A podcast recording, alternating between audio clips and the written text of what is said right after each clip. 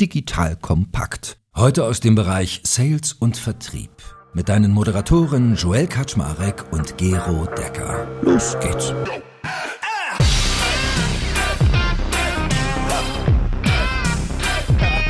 Hallo Leute, mein Name ist Joel Kaczmarek. Ich bin der Geschäftsführer von Digital Kompakt und an meiner Seite wieder der liebe Gero Decker der Mann hinter Signavio. Und er selbst als Gründer weiß ganz genau, was es bedeutet, wenn man sich selbst irgendwann aus dem Sales nehmen muss. Das heißt, heute sprechen wir darüber, wie läuft es eigentlich ab, wenn der Gründer oder die Gründerin anfangs selbst das Sales macht und anschließend das aber in kompetente Hände übergeben möchte, was ja vielen schwerfällt und wo man sich genau überlegen sollte, wie man das tut. Das lernst du also aus der heutigen Folge. Und Gero, wie war das bei dir? Wie lange hast du noch selber Sales gemacht bei Signavio?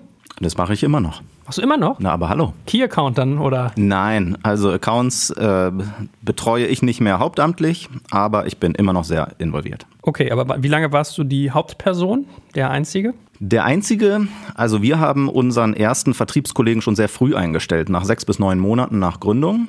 Wann habe ich mich aus dem Vertrieb, ich sag mal so hauptamtlich rausgezogen? So ungefähr nach drei Jahren. Mhm. Weil, also ich kenne das Problem auch, ich, ich, bin auch viel zu langsam. Das war lange mein großer, großer Flaschenhals, den ich jetzt endlich gelöst habe. Also man muss sich auch selber davon lösen. Man hat ja immer das Problem, dass der Gründer oder die Gründerin selbst das Produkt am besten verkaufen können, weil sie die Vision haben und so diese Überzeugung. Und dann hat man immer das Gefühl, wenn ich jetzt jemanden einstelle, ist es immer so eine B-Lösung. Es wird immer schlechter sein als ich am Anfang. So denkt man ja mit dieser Arroganz. War das bei dir auch so? Nee, ich gebe gerne ab und äh, war eher ein bisschen frustriert darüber, dass, dass, dass es nicht schon schneller funktioniert, beziehungsweise erstaunt, warum es nicht funktioniert. Aber das deklinieren wir ja alles heute durch. Gut, dann äh, lass uns doch mal anfangen. Also die erste Phase ist ja wirklich, der, die Gründerin legt los. Genau.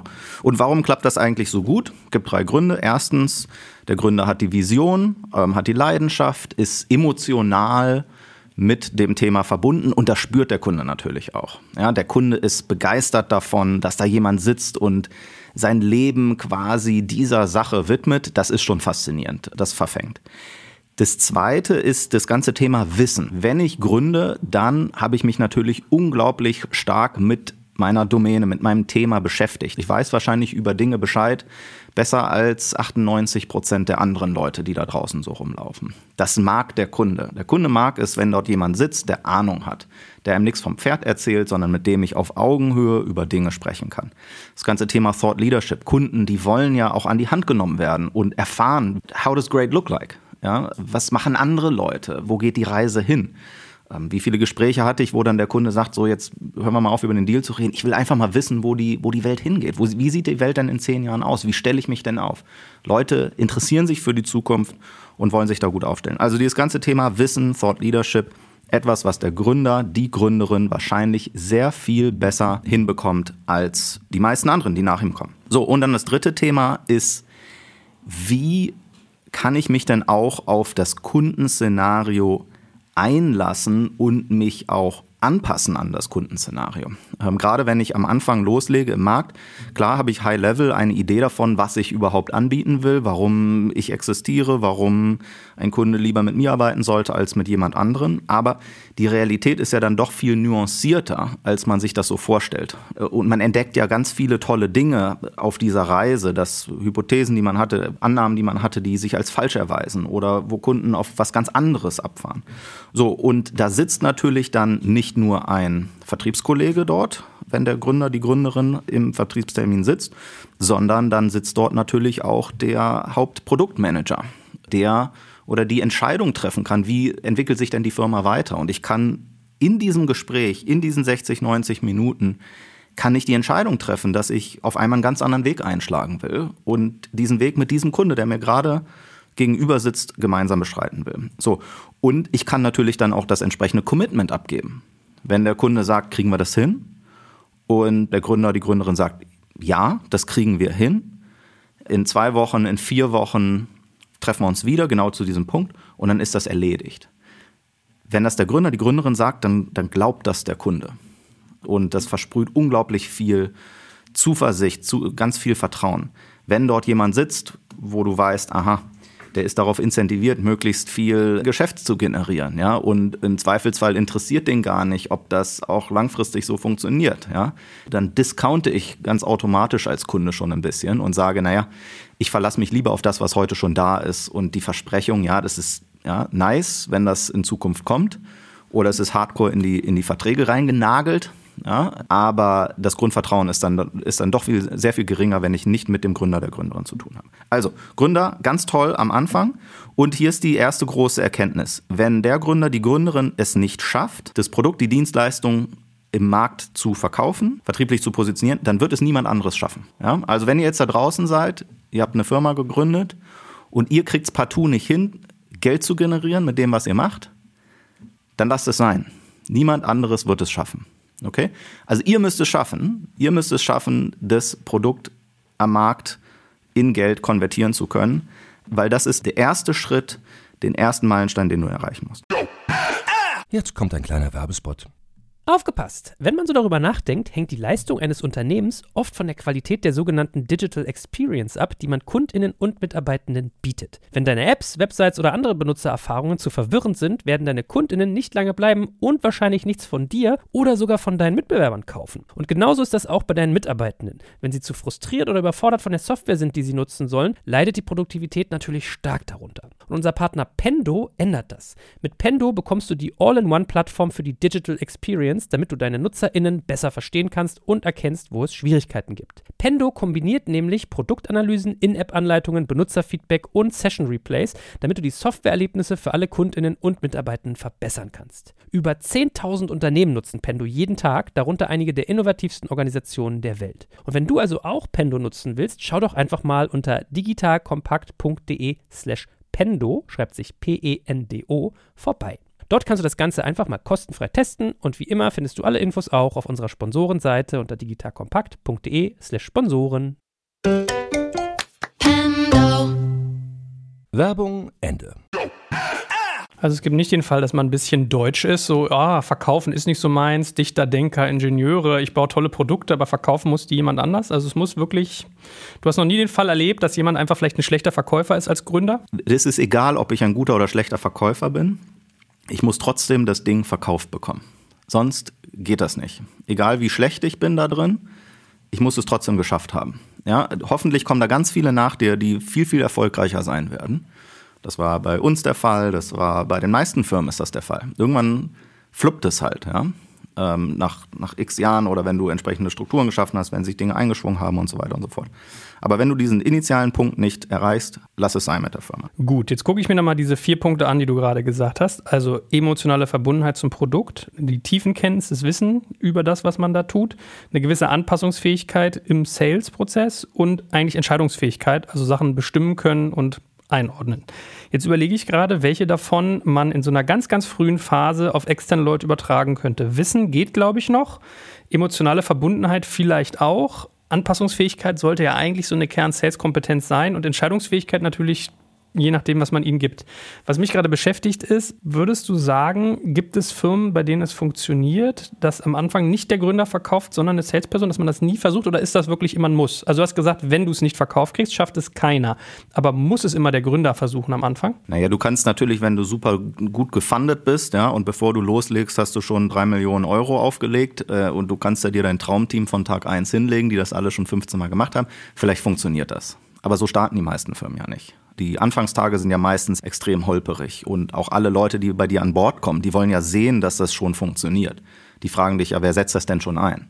Wenn du sagst, ja, keiner, weil ich habe es bisher nicht verkauft bekommen, dann frage ich mich natürlich, hm, also ja, also im besten Fall hat es nicht geklappt, weil du es nicht kannst und ich kann es, aber im wahrscheinlichen Fall ist das Produkt ja vermisst oder der Markt, den gibt es nicht oder was auch immer. Ja, äh, in der Form, wie es dargereicht wird, ist es einfach nicht akzeptabel. Aber jetzt eine ganz spannende Frage. Was kann denn der Gründer nicht oder was macht er besonders schlecht? Viele Dinge macht er sehr gut, aber manche Dinge macht er auch sehr schlecht. Gründer sind meistens schlechter drin, ich sag mal, wiederholbare Ansätze zu entwickeln, wiederholbare Pattern zu entwickeln in diesen Vertriebssituationen. Als Gründer macht es ja auch meistens Spaß, sich damit zu beschäftigen, dass jeder Kunde anders ist. Und ich muss mich überall komplett wieder neu reindenken. Und ich stelle alles erstmal wieder in Frage. Und ich komme von einem ganz anderen Winkel. Und ich benutze ganz andere Worte, um das Gleiche zu beschreiben, ja, und ich teste und ich experimentiere ganz viel. So, und, und es macht mir Spaß, mich auf diese Kundenszenarien einzulassen, mit den Kunden zu wachsen, eine gemeinsame Story zu machen. Aber das ist natürlich eine, eine Riesenhürde für jeden, der nach dir kommt, weil die Leute haben gar nicht dieses Mandat, die haben gar nicht diese Flexibilität. Stell dir vor, jeder Vertriebler, du hast, sagen wir mal, 10, 20 Vertriebler und jeder Vertriebler fängt an, dein Produkt umzuerfinden. In jedem Kundenszenario. Da stirbst du ja tausend Tode. ja, und äh, deswegen musst du, wenn du einen, ein skalierbares Modell ähm, auch im Vertrieb ähm, aufbauen möchtest, dann musst du irgendwie dich einschwingen auf ein wiederholbares Szenario ja, dass die gleiche Message nicht nur einmal verfängt, sondern 50 Mal verfängt. Dass du auf sehr ähnliche Art und Weise mit ähnlichen Schritten zum Erfolg kommst, nicht nur einmal, sondern 50 Mal oder 5000 Mal. Ja? Und äh, das ist ganz schwierig und du darfst auch nicht zu früh dich deiner äh, Möglichkeiten berauben und dich zu früh entscheiden, das ist jetzt der Weg und, und, jetzt, machen, und jetzt machen wir ganz stur nichts anderes und kein anderer Kunde kommt jetzt hier rein und so weiter und so fort. Das ist ja die Gratwanderung, die ich am Anfang habe. Ich muss mich erstmal zurück, zurechtrücken. Es gibt dieses, dieses schöne Product Market Fit. Ja, Product Market Fit ist nicht Product Customer Fit. Product Customer Fit, der stellt sich dann ein, wenn ich einen Kunden glücklich mache. Aber da habe ich noch lange keinen Product Market Fit. Product Market Fit heißt, ich habe einen wiederholbaren Need, einen, einen wiederholbaren Bedarf, ein wiederholbares Pattern an Kunden, an Art und Weise miteinander umzugehen. Und ich habe bewiesen, dass ich das nicht nur einmal machen kann, sondern dass ich es 10 mal, 15 mal, 20 mal, 50 mal machen kann. Also, das ist der, die erste große Erkenntnis, die ich jedem Gründer immer mit auf, die, auf den Weg gebe, ist zu sagen, guck dir mal an, wie ähnlich oder unterschiedlich die Gespräche laufen, der Pfad mit den Kunden läuft? Musst du mit denen ein, ein, kleines Pilotprojekt machen oder glaubt ihr das sofort und der will eigentlich im Produkt selber loslegen oder der kauft sofort erstmal klein und dann später groß? Was ist die Einflugschneise? Warum kaufen die denn eigentlich? Ist das jeweils ein anderer Grund, ganz individuell oder ist es eigentlich immer der gleiche Grund? Wie viel Aufwand muss ich da reinstecken?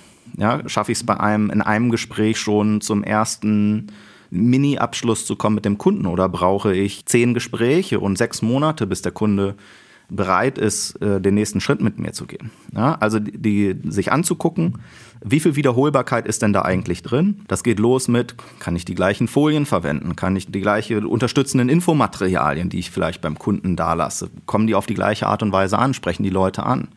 Oder wie sehr individuell ist das noch, äh, was ich dort alles mache? Ja? Und erst wenn ich diesen Schritt gehe, Dinge wiederholbar zu machen oder Pattern zu entwickeln dann erst haben überhaupt andere Leute, die nach dir kommen, eine Chance. Ich erkenne das aber ein bisschen wieder, da hast du recht. Wenn man irgendwie einmal eine Versicherung verkauft hat und dann vielleicht ein zweites Mal, man hat dann als Gründer immer nicht so die Lust, zehnmal an die zu verkaufen, sondern will die nächste Zielgruppe sich so schnappen. Ne? Wie ist es mit, ähm, also ich ertappe mich dabei, ein anderer Punkt, wenn wir jetzt mal drüber nachdenken, was Gründer und Gründerinnen nicht so gut machen im Sales, das bei, was bei mir immer so das Thema ist, ist dieses, dieses Nachfassen. CRM ordentlich pflegen, Leute regelmäßig follow-upen, den Deal quasi auf lange Zeit verfolgen. Das geht bei mir ganz oft durchs Raster, weil man natürlich tausend Sachen parallel macht, Business Development, Leute einstellen, Geschäftsmodell entwickeln und, und, und. Ist es noch so ein Classic? Klar, dir wird irgendwann langweilig und es ist müßig, ja. Also sich selbst zu zwingen, morgens deine 30, 40 Follow-up-E-Mails irgendwie rauszuschicken, weil sich irgendwelche Dinge nicht weiterentwickeln, sich ein Nein abzuholen. Ja, das ist unglaublich äh, frustrierend und da kannst du dich nur durchkämpfen, mit der Aussicht auf den Sonnenschein am Ende des Tages. Ja, dass, dass es irgendwann gut sein wird und dass es irgendwann funktionieren wird und dass auch irgendwann die Leute helfen werden, äh, diese Tätigkeiten zu tun. Ähm, sonst, also ich habe da schon viele Gründer gesehen, die, die fangen halt an, sich so einzukugeln und die machen halt dann genau auch nur die Dinge, die ihnen am meisten Spaß machen. Dann reden sie doch lieber mit ihren Produktteams und was man wieder Neues bauen könnte. Ja? Ähm, anstatt draußen am Markt zu sein und mit den Kunden zu sprechen. Also man muss sich, gerade wenn man das nicht gerne macht, muss man sich halt zu einem, zu einem großen Grad dazu zwingen, genügend Zeit mit dem Thema zu verbringen. Wir haben bei uns im Gründerteam war es so, wir, wir waren vier Leute, zwei haben sich ausschließlich ums Produkt gekümmert und wir anderen beiden, wir haben gesagt, wir müssen mindestens 40 bis 50 Prozent unserer Zeit mit Kunden verbringen, sonst haben wir einfach eine falsche Zeitallokation. War das unsere absolut natürliche Neigung? Nein. Ja, man macht immer gerne tausend andere Dinge. Da mache ich nochmal die Homepage äh, schicker, ja, oder ich mache hier nochmal ein bisschen was. Oder ich rede hier nochmal mit einem Partner, weil der ist ja so angenehm und man kann auf Augenhöhe über ganz spannende Dinge reden. Aber Fortschritt als Firma mache ich immer nur dann, wenn ich Kunden gewinne, Kunden glücklich mache und meine Kundenbasis äh, stetig vergrößere. Gibt es noch weitere Schwächen bei Gründerinnen im Sales oder haben wir alle ergriffen? Also wie gesagt, ich will jetzt nicht den Eindruck erwecken, dass, dass die das total schlecht machen, weil 90 Prozent der Dinge laufen sehr, sehr gut. Der spannende Punkt ist jetzt ja die Stelle, wo ich die Entscheidung treffe, ich will jetzt Leute an Bord nehmen. Ja, wo ja? der Trigger ist sozusagen. Hm. Genau, so. Und jetzt ist die Frage, wen suche ich denn eigentlich, um das zu machen? Und da sehe ich ähm, drei, drei Pfade ähm, bei Unternehmen. Es gibt den Pfad, den Turbo-Pfad, vorhin schon gesagt, also wenn irgendwie, wenn ich es mir leisten kann oder wenn ich ein, ein, ein riesen Funding ähm, habe einfahren können, wenn ich Erfahrung darin habe, wie baue ich so eine Organisation eigentlich richtig auf, äh, dann kann ich top-down anfangen. Ich stelle mir einen Sales Manager, eine Sales Managerin ein mit dem Mandat. Du heierst jetzt bitte in den nächsten zwei Monaten fünf Vertriebler und drei Pre-Sales-Kollegen und ja, du hast das ganze Bild schon sozusagen vor dem geistigen Auge fertig gebaut und es muss nur noch exekutiert werden, ausgeführt werden, ja, dann mach das gerne so. Aber es kostet halt unglaublich viel Geld. Die Gefahr ist, dass du dir dieses Experimentieren abschneidest, nicht genau genug verstanden hast, wen musst du da eigentlich einstellen, dass die Leute dir, dir durchchurnen, wenn sie in den ersten sechs Monaten, wenn sich der Erfolg bei denen nicht so einstellt und so weiter und so fort. Also das ist mit ganz viel Risiko verbunden, dass du hinterher einfach ganz viel Geld verbrannt hast oder auch im Markt falsch unterwegs bist. Und die meisten Unternehmen haben einfach nicht das Geld, um sich das leisten zu können. So, deswegen suchst du dir einen der anderen beiden Typen. Entweder und beide sind erstmal aktiv voll im Vertrieb mit auf der Straße. Ja, die haben nicht das Mandat, ein Team zu bauen, ein Team zu führen, sondern die haben das Mandat, Vertrieb zu machen, mit Kunden zu arbeiten, Appetit zu machen, Bestellungen einzusammeln, äh, Kundenbeziehungen aufzubauen. So, und da gibt es dann zwei Unterschiede wieder, zwei Typen, äh, die du da suchen kannst. Einer, ich nenne ihn jetzt mal Vollblutvertriebler oder Vollblutvertrieblerin, bringt all das Handwerkszeug mit, bringt genau diese Motivation mit, jeden Tag aufs Neue im Markt unterwegs zu sein, hat die Fähigkeit, auch, auch spannende Deals, auch den Umsatz beim Kunden abzuholen, den, den man abholen kann, ja, und nicht nur ein bisschen. Ja, das, das wäre sozusagen Typus Nummer eins auf dem Individual Contributor äh, Typ. Oder Nummer zwei, jemanden einzustellen, der eigentlich genauso ist wie du. Ja, das ist einfach nur eine, eine Erweiterung deiner selbst sozusagen. Da ist jemand genauso unternehmerisch, sieht die Vision, findet den Markt total spannend, findet es total super, mit den Kunden gemeinsam zu brainstormen, wo denn die Reise hingehen kann, liebt es, mit den Produktkollegen sich zusammenzusetzen, zu überlegen, wo, wo müssen wir das Produkt denn hinentwickeln liebt es eigentlich, das Marketing gleich selber mitzumachen. Ja, so ein klassischer Generalist. Und die Tendenz, die ich sehr häufig sehe bei Gründern, ist, dass sie sagen, ah, der oder die ist ja so wie ich, mit denen kann ich gut zusammenarbeiten, wir sind Brüder, Schwestern im Geiste, wir können blind miteinander zusammenarbeiten und es repliziert ja einfach nur den Erfolg, den ich bisher hatte. Jetzt bist du mir nur eine Sache schuldig geblieben. Woran erkenne ich denn den Zeitpunkt, dass ich einen dieser drei Pfade, also Turbocharged, Vollblut oder Gründertyp gehen muss? Sobald ich es mir leisten kann. Ah, okay. Ähm, je früher, desto besser. Sobald ich mir das als Firma leisten kann, ganz ehrlich ist es auch ein Gewinn an Lebensqualität als Gründer, jemanden zu haben, der einem helfen kann, mit dem man zusammenarbeiten kann. Ja. Jetzt ist immer die spannende Frage, wir hatten das in einer, in einer früheren Episode auch, wen stelle ich zuerst ein? Einen Customer Success Manager oder einen Vertriebler? Da scheiden sich so ein bisschen die Geister. Ne, dass man sagt, Customer Success Manager dafür spricht, der Gründer, die Gründerin, die holt ja die ersten Kunden ran und das Wichtigste ist erstmal diese Kunden erfolgreich zu machen, zu einer Referenz auszubauen, äh, denen so guten Service zu bieten wie nur irgendwie möglich. Ja, das sozusagen als, einer, als ein Pfad. Oder der andere Pfad ist zu sagen, wir müssen jetzt so schnell wie möglich 20, 50, 100 Kunden äh, bei uns einfangen. Und im zweiten Schritt können wir dann die ganze Infrastruktur bauen, um diese Kunden auch äh, entsprechend sinnvoll zu betreuen und, und zu bedienen. Ja, beide Wege gibt's.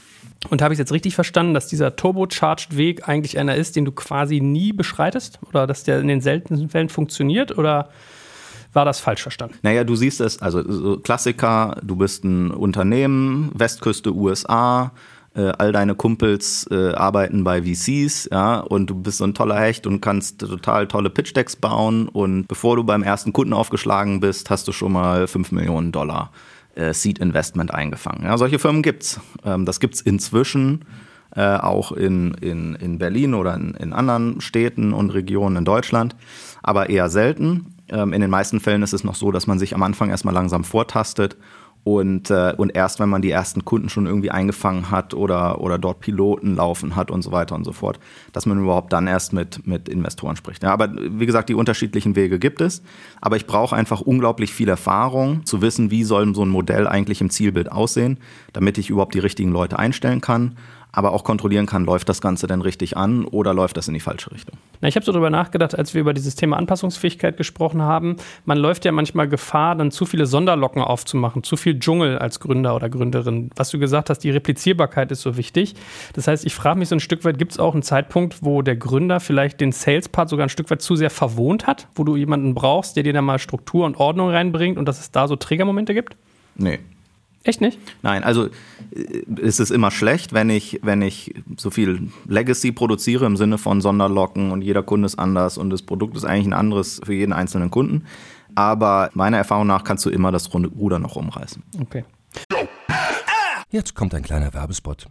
Aufgepasst. Du kennst es doch sicherlich auch. Der Frühling ist im vollen Gange, es müsste mal wieder geputzt werden oder auch ausgemistet. Also wir haben das Thema auf jeden Fall gerade, denn nach unserem großen Live-Treffen von unserem Business Club Makers and Shakers missten wir gerade unseren ganzen Keller aus und dabei gibt es auch Dinge, da habe ich gar keine Lust, die aufwendig ins Internet zu stellen, sondern suche Hilfe. Und zwar haben wir da einen spannenden Partner, den kennst du bestimmt auch schon, denn mit Rebuy kannst du deine gebrauchten Artikel, wie zum Beispiel Bücher, Musik, Filme oder Technik wie Smartphones, HiFi und vieles mehr verkaufen. Komplett stressfrei, ohne lästige günstiges Erstellen von Anzeigen und vor allem ohne stressige Kommunikation mit KäuferInnen. In nur 30 Sekunden findest du heraus, wie viel Geld du für deine Artikel bekommst und wenn dein Artikel im Lager von Rebuy angekommen ist, bekommst du das Geld ganz automatisch schon sechs Tage später ausgezahlt. Also, mach's wie wir, spar dir doch einfach das Text- und Abfotografieren deiner Schätze und besuche direkt Rebuy. Unter digitalkompakt.de slash Rebuy habe ich dir eine Weiterleitung eingerichtet und alle Infos findest du wie immer auch auf unserer Sponsorenseite unter digitalkompakt.de slash Sponsoren. Werbung Ende.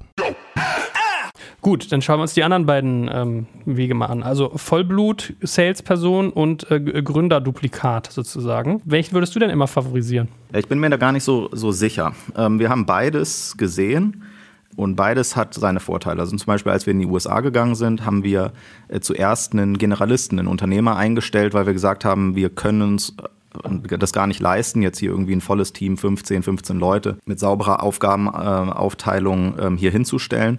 Und es ist jetzt der günstigere, bessere Weg, einen Generalisten dort einzustellen. Das hat auch in unserem Fall super funktioniert, die ersten 12, 18, 24 Monate. Und dann ging es halt nicht weiter. Ja, und dann mussten wir das Ding eigentlich komplett rebooten und komplett neu bauen. Das war dann nicht zu fixen sondern da, da wurde dann ein komplett neues Team sozusagen aufgestellt. Aber in der Zwischenzeit haben wir spannende Kunden gefunden und super Referenzen präsentiert und, und auch Umsatz gemacht, ja, der uns dann hinterher finanziert hat, das nochmal komplett neu aufsetzen zu können. So, und äh, an anderer Stelle einen Vollblutvertriebler an Bord zu haben, ist natürlich unglaublich sinnvoll oder, oder für den Gründer super, weil du das auch als Lernmöglichkeit äh, nutzen kannst. Es gibt ja Techniken, es gibt Dinge, die du machst, Dinge, die du nicht machst. Und wenn du einen Vollblutvertriebler, einen erfahrenen Vertriebler dort hast, ähm, sieh das auch immer als Möglichkeit, selber davon zu lernen. Ja, weil als Gründer, wie in unserem Fall, ich war lange Zeit, habe meine eigenen Accounts betreut. Und, äh, und das willst du ja bestmöglich tun. Und da willst du viel lernen. Und äh, das reicht nicht, jetzt einen spannenden Podcast zu hören, wie jetzt unseren, ja, und zu sagen, in Theorie habe ich das jetzt alles absorbiert und ich mache das jetzt alles, sondern du musst ja all diese Dinge am eigenen Leib erfahren und, und dort deine eigenen Erfahrungen sammeln. Und wenn du dort Leute hast, von denen du dir Dinge auch abgucken kannst, wenn du dort siehst, aha, die fangen morgens an und machen erstmal folgende zehn Dinge, boah, das ist ja das ist eigentlich total sinnvoll. Vielleicht mache ich das auch, vielleicht setzen wir uns gemeinsam hin, machen diese Dinge zusammen. Wir gehen gemeinsam zum Kunden. Aha, so führt er das Gespräch. Aha, so kommt er dahin, sich das Commitment vom Kunden abzuholen. Aha, die Dinge bindet er ein. Aha, der fragt, ob wir nicht noch diese zwei zusätzlichen Personen beim Kunden einbinden müssen. Da sind ja ganz viele diese Aha-Momente dann dabei, die du hoffentlich dann verinnerlichst, lernst und dann auch dein eigenes Modell sozusagen entlang dessen schärfst. Und das Tolle ist, ähm, gerade bei Vollblutvertrieblern, die kommen selten auf die Idee, jetzt das Produkt umdeuten zu wollen. Ja, sondern die, die sagen halt, ja, that's it. Ja, das ist, das ist das Produkt heute, das ist die Reise, wo wir hingehen wollen. Und damit gehe ich jetzt auch einfach zum Kunden raus. Ne, den würde nicht einfallen, irgendwie von Kunde zu Kunde äh, deine Story einmal komplett umzudeuten. Ja, das passiert dann selten. Das heißt, da macht es dir dein Leben ein, ein Stück weit einfacher, weil es halt in dieser Hinsicht relativ wenig Ablenkung kreiert. Was spricht denn dann noch für den Gründertypen, wenn das eigentlich so favorisierend ist? Wie meinst du, für den ähm, als nächsten, den ich einstelle, der so ähnlich ist wie ich, meinst mhm. du? Naja, was spricht dafür ist, ist es für den Gründer meistens angenehmer, weil du kannst einfach, du, du denkst ja ähnlich und du gehst an Dinge ähnlich ran. Und das ist erstmal, ist ja schön, ja, du kannst auf Augenhöhe reden. Da ist nicht jemand, der irgendwie, keine Ahnung, eine scheinbar andere Sprache spricht oder eine andere Denkweise hat, sondern der ist ja genauso wie du. Ähm, und das ist erstmal schön und angenehm. Vor allen Dingen, wenn du noch Experiment, das Gefühl hast, du musst ganz viel experimentieren und das ist alles noch total im Fluss ist es ja super, wenn du quasi eine Erweiterung deiner selbst hast. Aber du musst halt ganz ehrlich zu dir sein und wissen, dass das halt immer nur eine Krücke auf Zeit sein kann. Ja, das geht gut vielleicht für ein Jahr oder vielleicht für anderthalb oder zwei, aber spätestens dann musst du das in ein Modell überführt haben, wo du äh, mit anfängst mit skalierbaren Strukturen zu arbeiten und auch einen sinnvollen Vertrieb aufbaust und nicht einfach nur Gründer mal zehn. Ich wollte gerade sagen, als nächste Frage, wie doll haue ich denn zu in beiden Vorgehensweisen? Also stelle ich eine Person ein und dann warte ich erstmal wieder eine Zeit und gucke, was passiert? Oder gehe ich gleich los, hole mir drei, vier, fünf Leute? Das heißt, mit welcher Skalierung sollte ich denn diese beiden Pfade angehen? Also ein Gründertyp habe ich jetzt gelernt, ist ja eigentlich, die findest du auch nicht so einfach, dass die genau so sind wie du.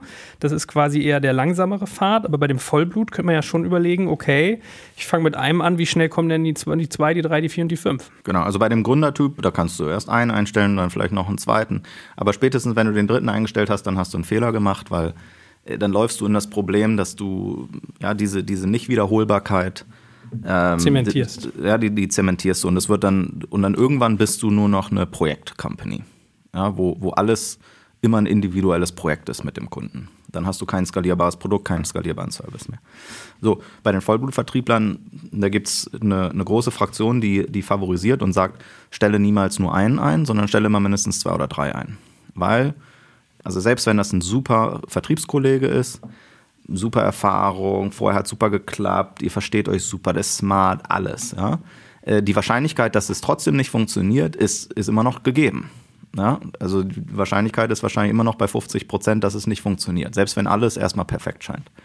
So, und dann hast du den Effekt, wenn sich diese Situation dann einstellt, sagen wir mal nach sechs Monaten, neun Monaten, bist nicht vom Fleck gekommen, dann bist du immer noch nicht schlauer. Hat es jetzt daran gelegen, dass das mit dem Kollegen, der hat dort einfach nicht hingepasst, und, aber ansonsten ist alles Paletti, oder ist dein Produkt Mist? Ja, ist, gehst du die falschen Kunden an? Hast du nicht gelernt an der Stelle? So, wenn du zwei oder drei gleichzeitig einstellst, klar, es ist erstmal teurer, aber dann hast du mehrere Effekte. Erstens hast du diesen Effekt, dass wenn einer ausfällt, liegt dein Business nicht gleich wieder komplett am Boden, muss nicht wieder bei Null, Null anfangen. Zweitens ist quasi wie so ein, wie so ein AB-Test. Ja? Du siehst halt, was funktioniert, was nicht funktioniert. Im Idealfall klappt es mit, mit beiden Kollegen, beiden Kolleginnen super. Aber wahrscheinlich nicht. So, aber du kannst dann das behalten, was, was besonders gut funktioniert. Und der nächste, der letzte ganz wichtige Effekt ist, du hast sofort einen gewissen Wettbewerbseffekt. Und es schaukelt sich so hoch.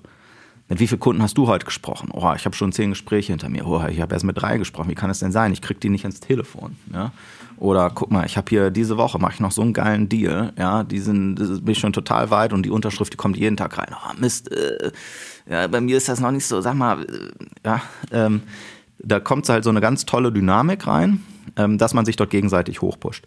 Weil, dass sich ein Vertriebler, ein, ein Vertriebler würde sich niemals vergleichen mit dem Gründer. Weil äh, er ist schlau genug zu wissen, du, du kannst ganz, ganz anders aufspielen. Ja?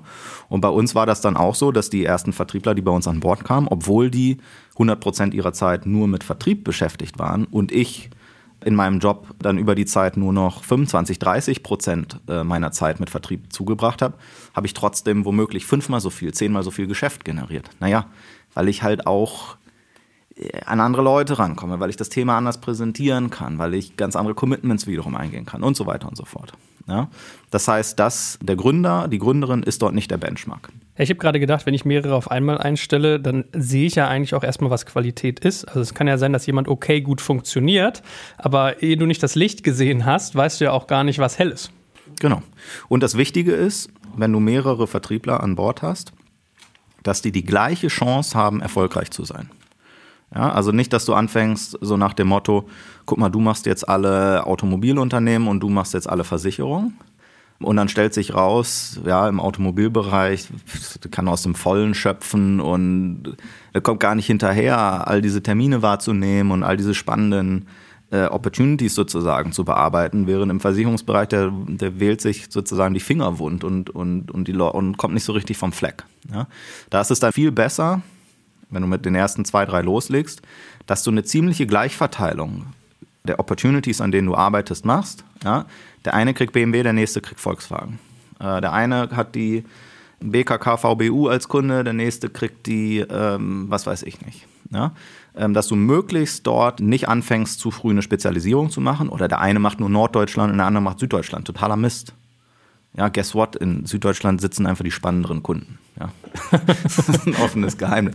So, und ähm, und äh, damit, damit, ähm, damit schaffst du dir nur unnötig Frustration und, und du lernst wiederum nicht. Ja? Also deswegen möglichst mit den ersten drei, vier Kollegen, du kannst es so machen, wenn die Leads, wenn die Opportunities reinkommen, dann verteilst du die einfach sozusagen im Umlaufverfahren. Ja? Lead 1 kriegt Person 1, Lead 2 Person 2 die drei wieder Person 1 und so weiter und so fort. Und jetzt hattest du ja bei diesem Turbocharged-Weg gesagt, äh, es gibt ja verschiedene Rollen auch im Sales. Haben wir eine eigene Folge drüber gemacht. Gibt es bestimmte Rollen, die ich als erstes einstellen sollte, ganz, ganz dringend, wenn ich den Vollblutweg gehe? Du setzt einfach das komplette Team auf einmal auf. Machst alles gleichzeitig. Und dann gibst du dem Ganzen halt ein, zwei, drei Monate, bis es halt anläuft. Und nach sechs Monaten machst du halt schon wieder die ersten Umstellungen. Ähm, weil du da anfängst zu sehen, was funktioniert, was funktioniert nicht. Aber du baust halt das komplette Ding auf, die komplette Maschine von BDAs über Vertriebler, über Preseller, über. Auch in dem Vollblutweg. Ach so, nee, jetzt habe ich, hab ich mich selber hier total ähm, verirrt. Den Turbocharged-Weg. Bei dem Turbocharged-Weg, ja, okay. da baue ich das komplette Team von Start weg. Und bei Vollblut hole ich erstmal nur, nur in Anführungsstrichen Sales Reps. Genau, genau. BDAs mache ich erst im zweiten Schritt. Weil das wäre so meine nächste Frage gewesen, wie viel Ruder gebe ich denn aus der Hand? Also der Gründer hat bisher den Sales komplett selbst gemacht, jetzt holt er sich Profis rein. Lässt er die dann machen, guckt mal, was passiert und schaut ab und zu mal rein? Oder hält er den Hut auf und steuert die? Was ist da das richtige Steuerungsvorgehen? Du läufst ähm, zusammen. Will heißen, äh, du als Gründer, du behältst immer noch eine Menge von Accounts von Kunden selber, um einfach nah dran zu bleiben, selbst das Gefühl zu haben. Wenn deine Vertriebler erfolgreicher sind als du, perfekt. Ja, das heißt, dass du dich da rausziehen solltest über die Zeit. Aber es wäre auch keine Verwunderung, wenn du eine ganze Zeit lang sehr viel erfolgreicher bist. Und damit kannst du natürlich auch, hast du einen gewissen Vorbildcharakter zu sagen, guck mal, es ist möglich, nicht nur 10.000 Euro Deals zu machen, sondern auch 50.000 Euro Deals. Und es ist möglich, nicht nur kleine Unternehmen als Kunden zu gewinnen, sondern auch große. Also diesen Beweis anzutreten und damit andere zu motivieren, das ist ganz, ganz wichtig. Ich habe ja immer so die Theorie, also vielleicht bin ich da aber auch äh, ein bisschen in der eigenen Nabelschau gefangen, dass Sales-Leute gerade gut darin sind, mehr Geld rauszuholen. Ich ertappe mich manchmal dabei, dass man als Gründer so Convenience-Sales macht. Man hat so einen Preispunkt im Kopf, den man selber zahlen würde oder hat die Hypothese ein, zwei Mal bewiesen, dann hängt man darauf so drauf fest, so thermostatmäßig. Hast einmal die Temperatur eingestellt und dann hängst du da und dann kommt jemand anderes rein und sagt, nee, den, den, das musst du doppelt so teuer machen und geht. Das stimmt, solange du in beiden Szenarien das Gleiche verkaufst. Und der Kunde in beiden Szenarien das Gleiche kauft. Aber was, was mir häufig aufgefallen ist, ist, dass du als Gründer es schaffst, ähm, womöglich das Bild noch viel, viel größer zu machen. Dass der Kunde es anders wahrnimmt. Er sieht das nicht nur als das kleine Ding, was sozusagen unmittelbar erkennbar ist, sondern auf einmal entwickelt er mit dir eine Riesenvision, wie er sein ganzes Unternehmen äh, umstellen kann und, und ganz anders arbeiten kann.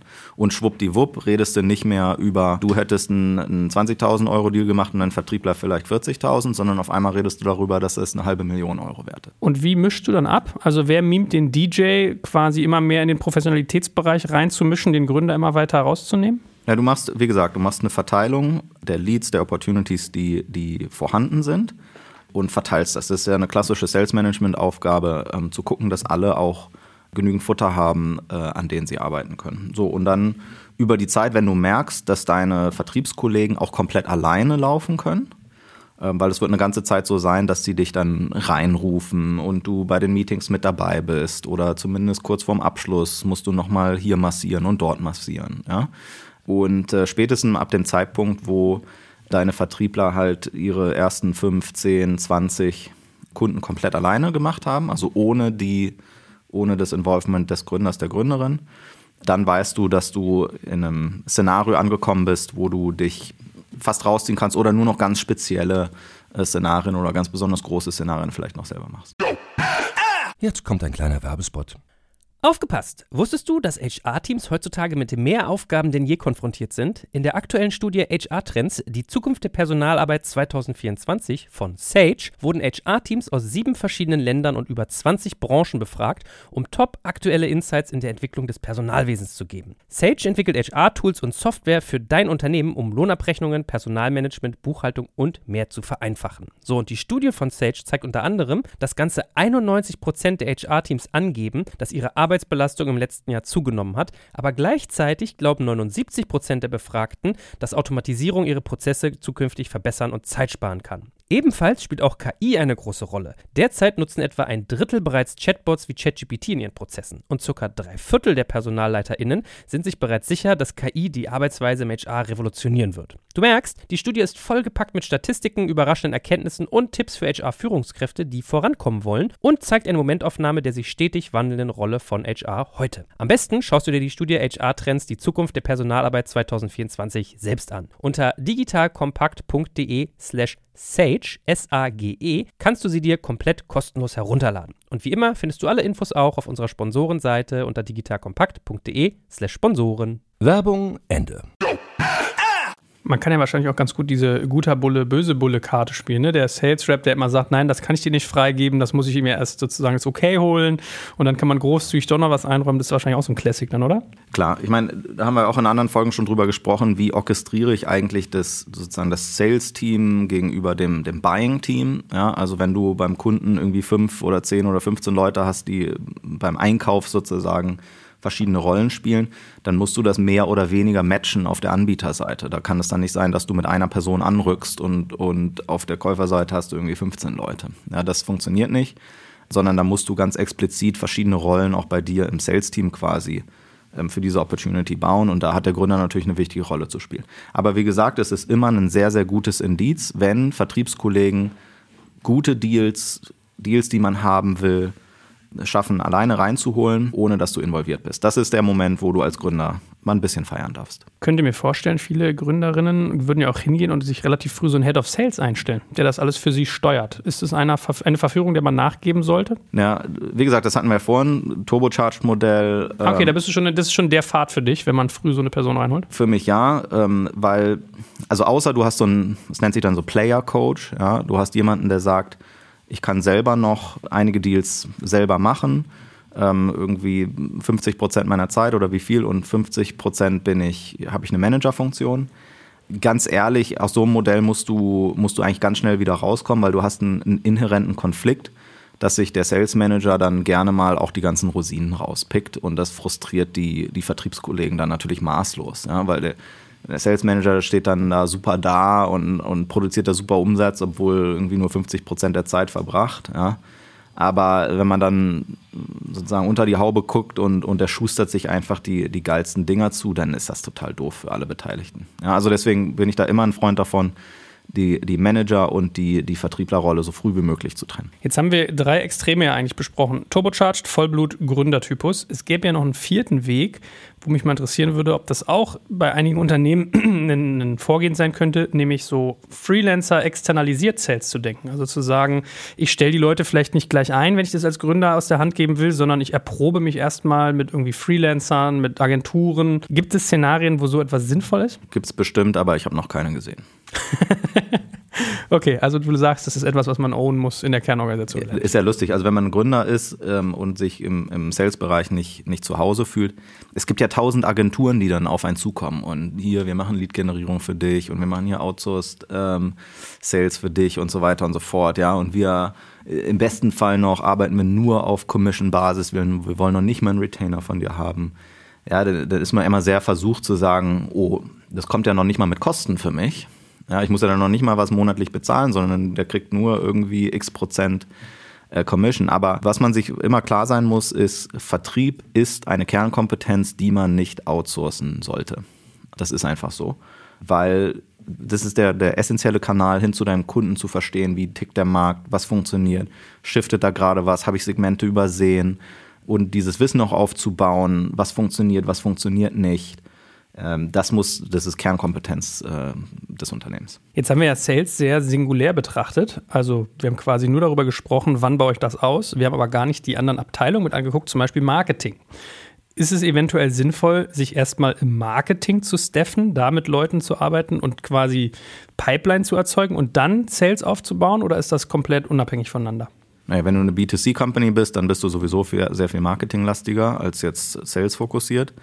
Aber in, in B2B-Szenarien ähm, musst du erstmal den Vertrieb ans, ans Laufen bringen und Marketing macht meistens der Gründer, die Gründerin noch lange Zeit mit. Und äh, also du wirst wahrscheinlich schon deine ersten vier, fünf äh, Vertriebler an Bord haben, bevor du das erste Mal ein Marketing-Team aufbaust. Und musst du, sage ich mal, die Stimmung steuern am Anfang? Weil man kennt ja diese Klassiker, das eine Team baut Produkt, das andere Team macht Sales, dann hast du die Provisionierungsgeschichten und, und, und, da kommt was Neues mit rein. Also auf einmal sind Leute mit in der, in der Nahrungskette mit drin. Muss ich da viel kommunikatives, äh, ja, Schleifarbeit quasi an solchen Ecken leisten? Was sagst du die Erfahrung? Naja, also erstmal die, die Vergütungsmodelle sind sehr wahrscheinlich extrem unterschiedlich. Im Produktbereich ist es eher unüblich, variable Gehaltsanteile zu haben oder wenn ich welche habe, dann sind die meistens relativ klein. Ähm, Im Vertriebsbereich, ein, ein, Vertriebler typischerweise hat ein 50-50-Modell, ähm, Fixum und, und variabel. Und wenn ich ein erfolgreicher Vertriebler bin, dann werde ich sehr, sehr wahrscheinlich mehr verdienen und in, in, manchen Fällen sogar signifikant mehr verdienen als, als Kollegen in der Produktabteilung. So, ähm, das ist einfach mal, das ist einfach die Marktrealität. Ja, das kann man jetzt gut finden oder schlecht finden. Ähm, aber das ist einfach die Realität am Markt. Und ähm, ja, zu, zur Not gibt es halt immer dieses ganz doofe Argument, dass du sagst, hey, wenn du nicht zufrieden bist mit deinem Vergütungsmodell, du hast immer die Möglichkeit, dich in eine andere Rolle innerhalb des Unternehmens zu entwickeln. Ja, wenn du denkst, als Vertriebler hast du ein viel besseres Leben, dann werde Vertriebler. Ich, es kommt ja aber auch so ein kommunikativer Drall rein. Also man hat ja immer bei Sales-Persönlichkeiten so ein bisschen so einen Tom Cruise im, im, im, Kopf, weißt du, so diesen Outgoing, hey, Haifischgrinsen, let's do it. So, weißt du, was ich meine? Das ist ja so ein anderer, anderer Habitus, mit dem man durch die Welt geht. Macht das was mit so einer, mit einer jungen Firma, wenn man solche Leute dazu nimmt und muss man damit umgehen oder ist das vernachlässigbar? Was immer wichtig ist, ist einen Spirit zu haben, dass alle gemeinsam an der gleichen Sache arbeiten. Es geht darum, coole Produkte zu entwickeln, coole Services zu entwickeln und die beim Kunden erfolgreich zu machen. Das ist, was alle zusammen eint. Und je mehr Erfolg ich bei den Kunden ähm, erschaffe und je mehr Kunden ich bedienen kann und, und so einen Erfolg herstellen kann, desto besser für die ganze Company. Das muss immer der Spirit sein. Und der Spirit muss sein, dass du nicht anfängst, ähm, sozusagen Shortcuts zu nehmen, weil es für dich gerade sehr viel einfacher ist, sondern diesen Spirit ist es denn gut für die Company auch in drei oder vier oder fünf Jahren? Ja, ähm, nicht, dass ich jetzt beim Kunden anfange, irgendwelche Dinge zu versprechen und dann weiß ich, dass meine Produktkollegen, die werden mich hassen, weil die müssen die ganze Suppe auslöffeln, ja, während ich schon wieder äh, drei, drei Dörfer weitergezogen bin, so ungefähr. Da spielt halt der Kultureffekt ähm, oder der Kulturaspekt eine ganz, ganz wichtige Rolle, ähm, weil du brauchst diesen Zusammenhalt innerhalb der Company und es ist ganz wichtig, dass Vertriebler und Entwickler zum Beispiel auch beste Freunde sind äh, innerhalb des Unternehmens. Zum Schluss die Klassikerfrage. Was sind die typischsten Fehler, die man bei dem Rausgang von Gründerpersönlichkeiten Richtung professionelles Sales-Team begehen kann? Was sind die größten Fehler? Die größten Fehler ist ähm, zu glauben, dass die Kollegen, die sozusagen nach einem kommen oder die den Vertriebsjob übernehmen sollen, genauso beim Kunden auftreten wie man selber. Das Modell muss sich finden und es wird sehr wahrscheinlich anders aussehen, als, als, als was man als Gründer selber gemacht hat. Zweitens, zu spät das abzugeben. Da vergebe ich mir einfach Lebensqualität und da vergebe ich mir Wachstumsopportunitäten für, für meine eigene Firma. Ja, also deswegen würde ich eher früher damit anfangen als später. Äh, man sieht, dass, dass manche denken, ich bin einfach so toll und nach mir kann keiner kommen das darf nicht passieren, ja, sondern ich muss das so früh wie möglich machen. Und das Dritte ist, ähm, dass ich irgendeine komische Gerechtigkeitsvorstellung von der Welt habe und sage so nach dem Motto, ich stelle jetzt aber Vertriebler nur ein, wenn die äh, ohne Commission arbeiten, ja, weil die müssen ja an das Gute im Menschen denken und so, ja.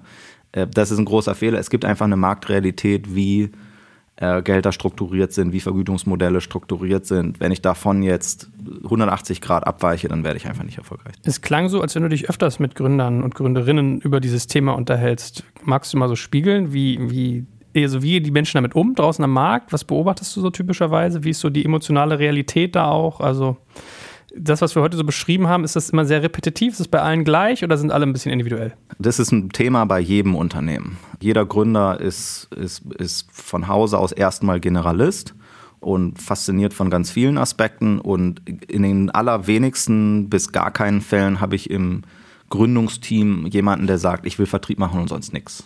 Und das ist mein Bereich und das ist das, worauf ich mich konzentriere. Ja, also diese Frage, wann und wie ziehe ich mich da raus, das ist ein ganz wichtiges Thema, was überall auftritt.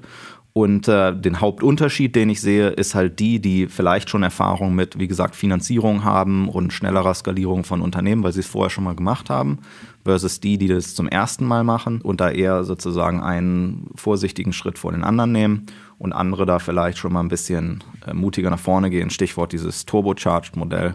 Ähm, das ist der größte Unterschied, den ich so sehe. Was ist denn die Zeitachse, wenn ich jemand bin, der auf den Vollblutweg gesetzt hat, mit, sagen wir mal, organischem Wachstum? Wie lange brauche ich, bis ich Turbocharged quasi von den Strukturen her eingeholt habe? Also wie schnell oder wie lange dauert es typischerweise, bis ich dann ein ähnliches Setting schaffen sollte mit alles, was du gerade gesagt hast, BDR, Set of Sales etc.? Ja, je nachdem, wie, wie, wie erfolgreich du am Markt bist. Ja, das kann sein, dass du erst mit Vollblutvertrieb dann startest und sechs Monate später sagst du, ich bin schon in der Lage, jetzt sozusagen ein volles Modell aufzusetzen. Kann sein, dass du erstmal zwei, drei, vier Jahre dich so langsam vortastest ja, und, und erst später das machst. Aber das ist so die, also irgendwas zwischen sechs bis sechs Monaten bis drei Jahren, dazwischen muss das passiert sein. Ansonsten ist irgendwas faul in deinem Unternehmen. Sehr gut. Dann äh, hoffe ich, wir haben hier vielen Menschen Mut gemacht, weil ich kann nur bezeugen, wenn man das zu spät macht, ist es wirklich Schmerz. Dieses Lebensqualität sich nehmen, das trifft sehr gut. Also hoffe ich, dass wir hier viele Menschen angeregt haben, sich über das Thema Gedanken zu machen und jetzt auch Wege aufgezeigt haben, wie sie das tun können. Äh, lieber Gero, vielen Dank. Hat großen Spaß gemacht und äh, bis zum nächsten Mal. Ich freue mich. Tschüss. Danke fürs Zuhören beim Digital Kompakt Podcast. Du merkst, hier ziehst du massig Wissen für dich und dein Unternehmen heraus. Wenn du mit uns noch erfolgreicher werden möchtest, abonniere uns auf den gängigen Podcast-Plattformen. Und hey, je größer wir werden, desto mehr Menschen können wir helfen. Also erzähl doch auch deinen Kolleginnen und Kollegen von uns. Bis zum nächsten Mal. Jetzt kommt ein kleiner Werbespot. Aufgepasst! Bist du auf der Suche nach einem Profi, der für dich komplexe Geodaten sinnvoll integriert und sie auf interaktiven Karten visualisiert? Dann möchte ich dir unseren Partner Nucubator vorstellen. Das Ziel vom Nucubator-Team ist es, dich bei der Prozessdigitalisierung zu unterstützen und aus den ganzen täglich anfallenden Geodaten einen echten, nutzerfreundlichen Mehrwert zu schaffen. Dabei geht Nucubator ganz besonders auf deine Anforderungen ein, um die Software zu bauen, die deine USPs digital widerspiegelt und den NutzerInnen der Software den größtmöglichen Nutzen liefert. Und um das für möglichst viele Betriebssysteme, Geräte und Anwendungsfälle umzusetzen, setzt das Nucubator-Team auf etablierte Webtechnologien, mit denen sie schnelle und effiziente Anwendungen für Desktop und mobile Geräte entwickeln. Geodatenvisualisierung ist für Unternehmen in vielen verschiedenen Branchen relevant, zum Beispiel auch in den Bereichen Tourismus, Logistik und im Außendienst. So wurde zum Beispiel bereits ein digitales Smart Farming Tool für die Agrarwirtschaft gebaut, mit dem Satellitenbilder, Wetterdaten und Standortdaten interaktiv verarbeitet werden. Nucubator baut dabei nicht nur Kartenlösungen, sondern entwickelt für dich maßgeschneiderte Webanwendungen und Apps. Wenn du also einen Partner suchst, der deinen bestehenden USP ins digitale Zeitalter hebt, dann schau doch einfach bei Nucubator vorbei. Ich habe dir unter digitalkompakt.de slash Nucubator, schreibt sich mit C, eine Weiterleitung eingerichtet. Und wie immer findest du alle Infos auch auf unserer Sponsorenseite unter digitalkompakt.de slash Sponsoren. Werbung Ende.